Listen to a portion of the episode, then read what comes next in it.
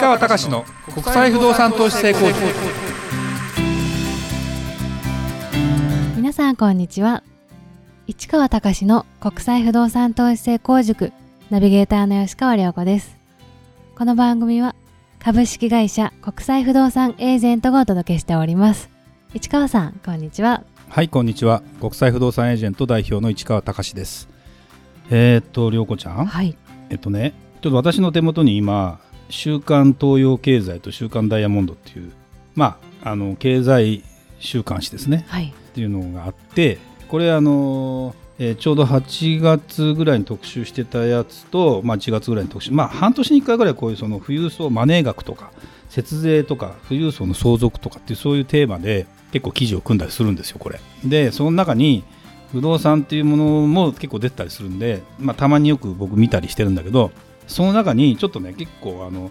面白いなと思う記事があったんでちょっと話をするとねはい。資産運用っていうのを、えーどのようにしてるかっていう富裕富裕層まあ一言で富裕層といっても4つに分けられると。なるほど。で1番目が地主さん系の富裕層ね。結構日本には多いよ。土地を持ってる地主さん。はい。で次がまあ我々のお客さんでも多いのが中小企業の社長系の方、まあ、全体的に言うとまあそういう方の数っていうのもそれなりに多いよね。で最近出てきたのが、えー富裕層でいうとですね外資系エリートまあサラリーマン系かな。やっぱこの方も我々のお客さん多いよね。でもう一つは IPO 長者。いわゆる上場して儲けた。でここのお客さんって実はうちにいないんですよほとんど。あのね若いからっていうようなこともあったりしてあんまりですね IPO 長者の人でうちのお客さんっていう人いなくてうちの場合はですね2番と3番の中小企業社長タイプと外資系エリートタイプっていうのが多いんですね。で実際にその 4, 4つのまあなんだパターンに分けた時にどんな資産運用してるか。で地主さんがじゃあ何に一番どういう資産を持ってるかって地主さんが一番100%とある資産を100%とした時にそのうちの4割が債券を持ってるんです。債券って投資で言えば一番割と硬い方なんですよ。はい。ただの貯蓄よりはあれだけどいわゆる株よりも全然あのいわゆる債券なんで、えー元本保証ではないけどもそれなりに、まあ、あの借金の証書みたいなもんですからね。でその次は国内かっこ都心不動産。これが4割。やっぱりこれはね手堅くいってる。地主さんですから。でもそういう地主さんの方なんかはやっぱりそういうところの不動産。あとは外国のリートということになる。で中小企業の社長タイプになると国内不動産と国内不動産3割。あとは株式国内先進国新興国。いう感じになってきて結構株が増える。やっぱり事業をしていること自体がそもそもリスクもあるから。そうですよね。で外資系エリートになるとまず株式とヘッジファンドとか仮想通貨とかあってそんなに不動産っていう感じではないんですね。で IPO 長者タイプのが一番僕見てて思ったのが実は投資をししてる、まあ、IPO って要は上場してお金がボンと入ってきて何億ってお金が入ってきます。何にその人がお金を投資するかというとまあ同じように未上場株式だから第三者割り当てとかでどうすどうなるか分かりませんけど、まあ、自分でも成功してるからっていうのが4割。であと仮想通貨絵画。であと2割が新興国ランドバンキング。これがね僕ら実は一番推奨してないんですよ。リスク高いからこれ。でも4つとも仮想通貨絵画。まあ絵画も分からないけどまあリスク目利きの問題とかねいろんなこと考えてやっぱかなりこれ特徴的でしょ。特徴的ですうん。ね、って思うとねやっぱりその我々が扱ってるカテゴリーっていうのは基本的に、まあ、国内海外問わず不動産ということになった時にこのランドバンキングとかっていうのはなかなかその、まあ、原原野に投資していつどうなるか分かんないけどまあ儲かれば何十倍に実はなるよっていう。ただこれにやってるんだなこんな2割もと思うと。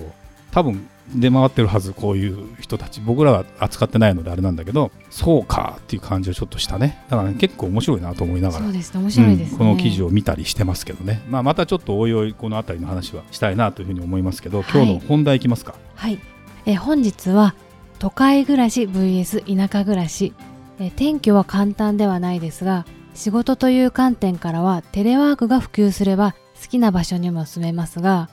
えーテレワーク遠距離通勤ポツンと一軒家など、えーいろいろな生活スタイルがありますが皆さんはいかがでしょうかというテーマでお話をしていただきたいと思います。陽子ちゃんははい。東京生まれの東京育ちの今も東京、まあ、都心ではないけどね。はい。でも23区内じゃん、そうですね。ということでいけば基本的に都会暮らしに入るよね。はい。で田舎暮らしを急にしたいと思ったりする、虫が苦手なので、うん。ちょっと。極めてシンプルで極めていいよね。そうです。こう一戸建てもダメって感じ？一戸建てもなんかあの住んだことがないのでちょっと想像がつかないんですよね。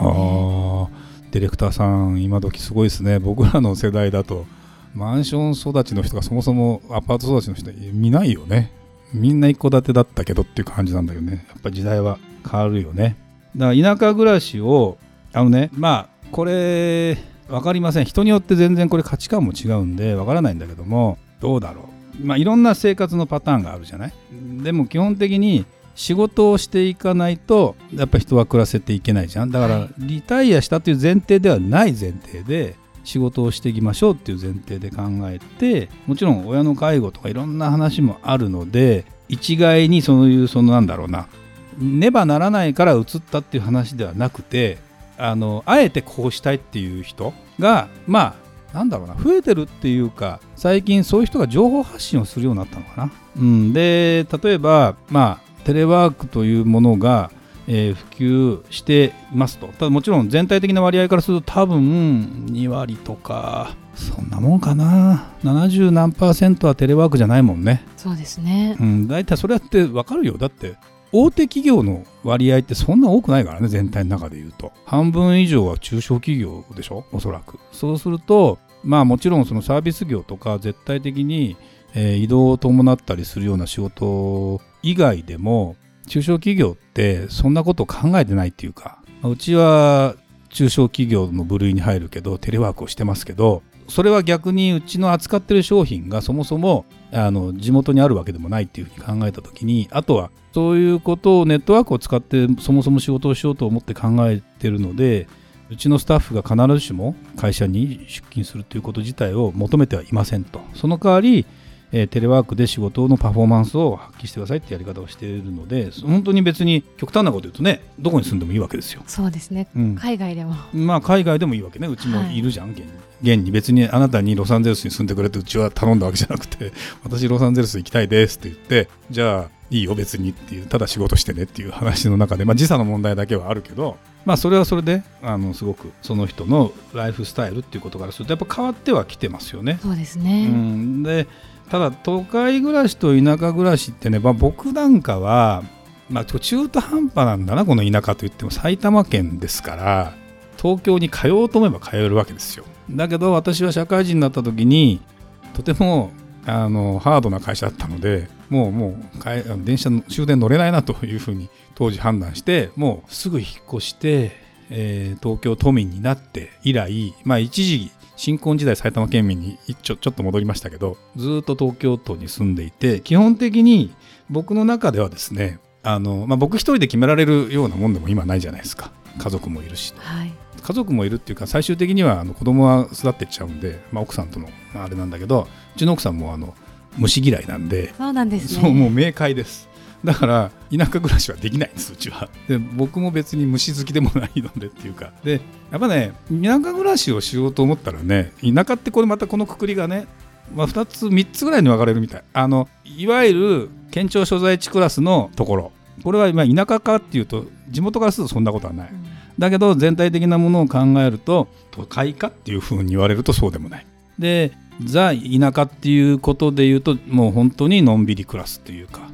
そこでマンション住んでたらおかしいよね逆そうにですね。戸建てじゃなかったら意味がないぐらい、はい。だって農作業でもしますかみたいな話だったりするじゃないですか。であとはえっ、とリゾートだね。リゾートに暮らすっていうですねこれがね結構ギャップがあるみたいよね、うん、まあこれはまた違う次回か何回か後の時にやりますけど下手にリゾートに田舎を求めて暮らそうと思うとそんなはずじゃなかったり的な話もあったりっていうようなこととかもあるのでただねやっぱりね、まあ、僕の僕の今仕事をしてる周りの人ではないんだけども、えー私のうちの奥さんのお友達のご主人だね。はい。だからちょうど年代でいうと50代ぐらいの方でずっとサラリーマンをやってて今もサラリーマンやってるけど今早期退職ってあるでしょ？53歳ですと。あなたは今辞めたら2年間給料を同じ給料を上げますと。で会社来なくていい。もうやめていいですよって世界なわけそうするとどんな状況が想像されるかというと53歳会社にいても今から今以上に偉くなることもない。言ってみれば給料がある上がる見込みはない。でまあ55になったら多分入れるけど下がる。で60になっても再就職はできるけどもっと下がる。一般的なね状況からするとそういうことを考えたらあなた今辞めたら2年間のお金がもらえますよ。まあ会社からすると早期退職みたいなものをやっぱり促していく。一つの手段だったりするので、まあ、それに、えー、乗っかる乗っかろうとする方も多いんだけどもその理由がねやっぱねストレスフルだね。ものすごくねなんだろう。うんストレスを抱えて仕事してる。でこれはね、うん、僕は今もうサラリーマンやってないから逆にあのまあ良かったなと一番良かったなと思うところなんだけども本当にやっぱりサラリーマンやってて突発性難聴になった時にねあそうなんです、ね、なったんですよ嫌な会議がこれから始まるという前に本当にこれやっぱ精神的なもの以外は何でもないもんね。で、まあ、もちろんすぐすぐ行って1時間後ぐらいに、えー、会議終わって病院探して行って、えー、やったから後遺症もなくて治ったけどよかったですね。もう一度も今までそんなことなくてでも本当に嫌だったのその時。に辛かったですね。そうそう辛かったっていうかね。でねその時思ったのはね50超えてねもう50超えてたのかな50超えて嫌なことをやりたくねえなっていう気持ちがある。方やね。でもう一つはそうは言ってもどうやって、えー、暮らしていくんだとか、まあ、生活していくんだってのあるじゃない、はい、でで子供もまだ学生だったりするわけですよ。って言った時にさあどういう選択肢ですかって。もちろん50代の人ってもう子供さんはちょうど社会人になったりする人が多いよ。思い切って田舎暮らしするとかっていうふうに思ってる人がいてでもそれってねやっぱり生活のこと考え田舎暮らしするっつっても今から新しく何かを買ってという話ではなくてもともと実家の、えー、関係でこういうどこどこの田舎に、まあ、山みたいなものを持っててそこは自分の家だからと。でも本当にポツンと一軒家みたいな感じならしいんだ。でまあそこに住んずっと住んでる人だったらさもう番犬買ってもうなんだろういろんなもう自然災害とかももちろん過去あっただろうけど、まあ、なんとか自分の体が動く限りはここに住んでいたいって気持ちもわかるわけ、ね、だけどその方が行きたいんだと。で奥さんがついていくのかどうかっていうような問題がやっぱりいろいろあるわけよ。なかなか奥さん行きたくないんだけどと言いながらやっぱこの辺りって直面したりすると非常に難しいじゃないですか。でも働いてる世のお父さん方みたいな人からするとちょっとテレワークみたいなできるような環境があれば本当に新幹線通勤も贅沢な話なんでなかなかそんな許されるんだったらこの1時間ぐらいの時間を新幹線通勤しながらなんか自分の時間みたいなものを使いながら座って通勤するってことなんかもある意味贅沢だしっていうふうに思えばでもなんかパソコンバンバン打ってるとうるさいって言われたりするらしいけどね。そうなんですね。そうだからねこれはこれでねやっぱりストレスはいろいろあるみたいですよ。って思うとうんどうねなかなかこれは結論は出ないとというような話なんだけど最近の中で言うとまあそのお金の問題とかまあ多分子育ても終わってるんでということでの話なんだけど次はね子育てをしながら田舎暮らしもしながらテレワークもしながらって世代になってきますよ。今の若い30代の方もねこういうことをやろやり始めてる時代に多分ねなってきてると思う。だからそっちに関して考えるともっとね考えなきゃいけない要素がいっぱいあったりして多分選択肢が多い分まあなんだろう。